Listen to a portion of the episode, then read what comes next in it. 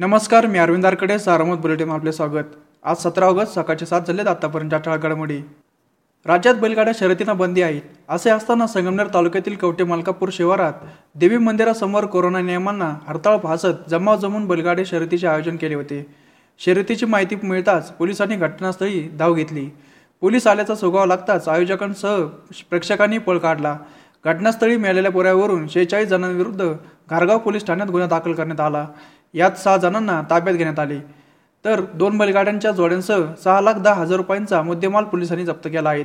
Corona प्रादुर्भावामुळे जमाबंदी व शर्तीवर बंदीचे नियम धाब्यावर बसून स्वातंत्र्य दिनाचे औचित्य साधून रविवारी सकाळी अकरा वाजता कवठे मलकापूर देवी मंदिरासमोर बैलगाडा शर्यती घेण्यात आली. राज्यातील नागरी सहकारी बँकांच्या अनुत्पादक कर्जांच्या प्रभावी वसुलीसाठी एक कमी कर्जफेड योजनेस एकतीस मार्च दोन हजार बावीसपर्यंत मुदतवाढ देण्याचा निर्णय राज्य सरकारच्या सहकार विभागाने घेतला आहे. त्यामुळे नागरी सहकारी बँकेची वसुली होण्यास मदत होईल. शिवाय कर्ज घेणाऱ्या थकबाकीदारांना या सवलतीचा लाभ मिळणार आहेत.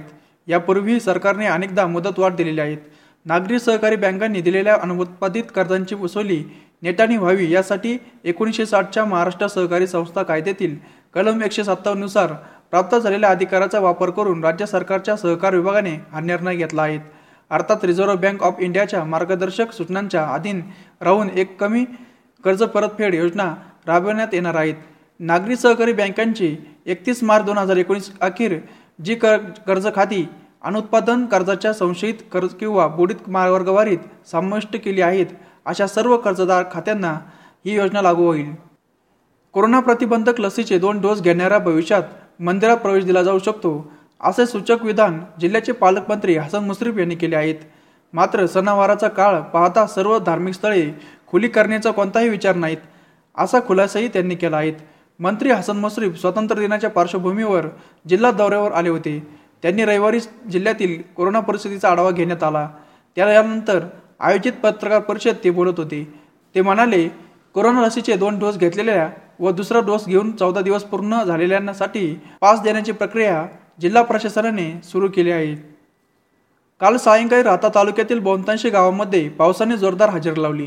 गोदावरी काळव्यांच्या लाभक्षेत्रातील पिकांना व पाव पावसाने जीवनदान मिळाले आहेत.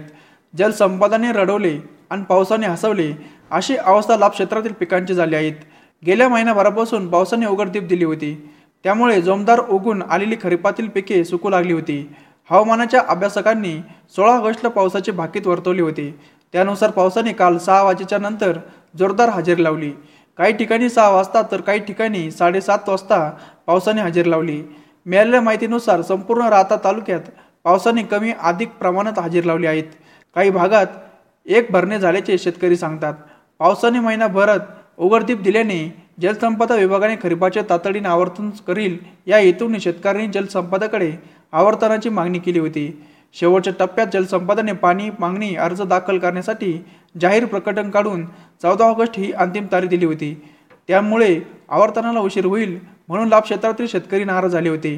त्यातच एक भरणी होईल इतपत पाऊस झाल्याने शेतकऱ्यांना मोठा दिलासा मिळाला आहे. नाशिक परिसरातील धरणाच्या पाणलोटात काल सायंकाळी पाऊस नसल्याची माहिती आहे. जिल्ह्यात सोमवारी सहाशे छत्तीस रुग्णांना रुग्णालयातून डिस्चार्ज देण्यात आला. यामुळे कोरोनामुक्त झाल्यांची संख्या तीन लाख नव्याण्णव हजार इतकी झाली आहेत. रुग्ण बरे प्रमाण हे आता शहाण्णव टक्के इतके झाले आहेत. दरम्यान काल जिल्ह्याच्या रुग्णसंख्येत सातशे सत्तावन्न वाढ झाल्याने उपचार सुरू असणाऱ्या रुग्णांची संख्या सहा हजार एकशे सतरा इतकी झाली आहेत. दरम्यान संगमनेर आणि पारनेर तालुक्यात पुन्हा कोरोनाबाधितांची शतक पूर्ण झाली असून या ठिकाणी कोरोना साखळी तोडण्यात प्रशासनाला यश येताना दिसत नाही. या होत्या आतापर्यंत ठळघडामोडी सविस्तर बातम्यांसाठी वाचत राहा दैनिक सरमत किंवा भेट द्या देशदूत डॉट कॉम या संकेतस्थळाला. नमस्कार.